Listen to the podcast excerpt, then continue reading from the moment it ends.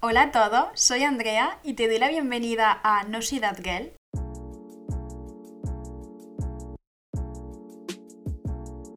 Bueno, qué nervio y qué ilusión. Abrirme el podcast es algo que llevaba en mi mente muchísimo tiempo y por fin lo he hecho. Como este es el primer episodio, me gustaría contar un poco de mí y del podcast. Tengo 23 años y aunque soy de un pueblecito de Jaén, llevo unos 5 años viviendo en Madrid.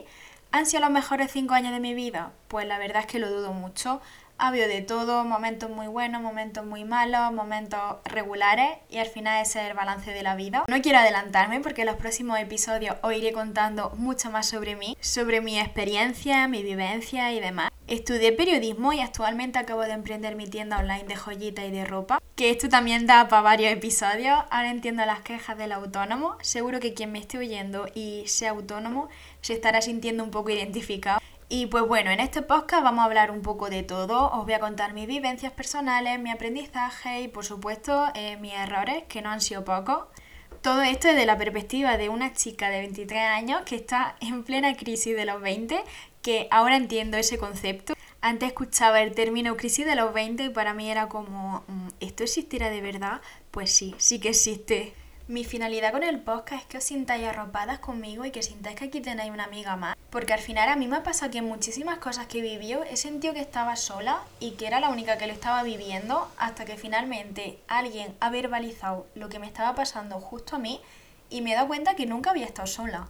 Y bueno, quiero contaros por qué eligió el nombre de No Soy That Girl antes que nada, pues si alguna no conoce el concepto, ser una that girl es la típica chica Pinterest que todas hemos idealizado alguna vez. La chica que se levanta a las 5 de la mañana, hace journaling, medita, hace una hora de deporte, parece que no tiene ojeras, se hace un súper hiper mega desayuno, ve el amanecer y ya comienza a trabajar. ¿Y por qué yo no lo soy? Pues porque creo que es un concepto que está muy idealizado y ojo, que yo soy la primera que le encanta hacer vídeos romantizando un poco la vida, enseñando hábitos saludables, frases motivacionales. Pero yo misma también soy la primera que se ha machacado mil veces por no ser la chica que veo en las redes, que veo en Instagram, que veo en Pinterest, porque yo sí tengo ojeras, porque yo soy incapaz de levantarme a las 5 de la mañana y no ser algo más que no ser un zombie. Como veréis en el logo del podcast, al final del no soy una that girl está tachado el no y pone soy una that girl. Y esta contradicción se debe a que no me parece justo que digamos que no somos unas that girls porque no nos levantamos a las 5 de la mañana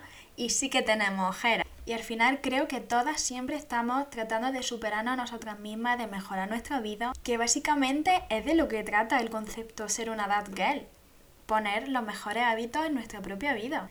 Así que para mí no podemos idealizar a las that girls como si fueran seres superiores, pero sí que podemos quedarnos con los mensajes motivacionales y con las cosas que tú sí puedes aplicar a tu vida, porque al final es un término muy guay si sabemos aplicarlo a nuestra vida y a nuestra realidad, porque al final todos podemos llegar a necesitar esa motivación extra que si, por ejemplo, ve a una chica limpiando su casa, te pueden dar a ti ganas de hacerlo y decir, venga, voy a ello, he visto a esta chica y voy a ello. Pero claro, se trata al final de equilibrio, no hay que seguirlo todo a rajatabla, no te tienes que levantar a las 5 de la mañana si eres una persona a la que le cuesta como a mí.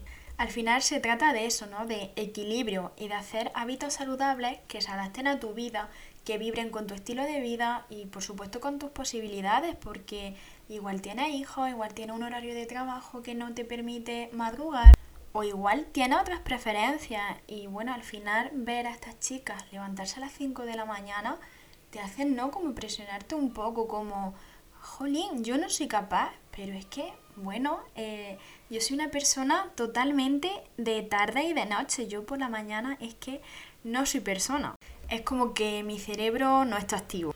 Pues imaginaros si me levanto a las 5 de la mañana. Por ello creo que aunque tú piensas que no eres una that girl porque no te gusta el café ni el té matcha y solo puedes hacer 20 minutos de deporte al día, pues sí, sí lo eres. Eres una that girl también.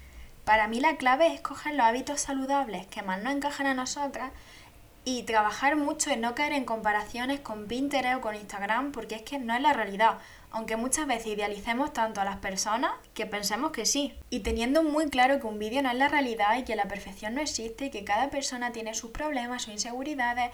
De hecho, creo que la vida no es perfecta para nadie, pero creo que puede ser muy bonita. Y muy estable si conseguimos hábitos que nos hagan felices y que nos ayuden con nuestra paz mental, que para mí es la clave del concepto de felicidad a grande escala como algo duradero, porque luego también está el concepto de felicidad que para mí son momentos felices, momentos en los que estás eufórico, momentos en los que estás vibrando muy alto, en los que te ha pasado algo muy bueno, pero para mí esos son momentos.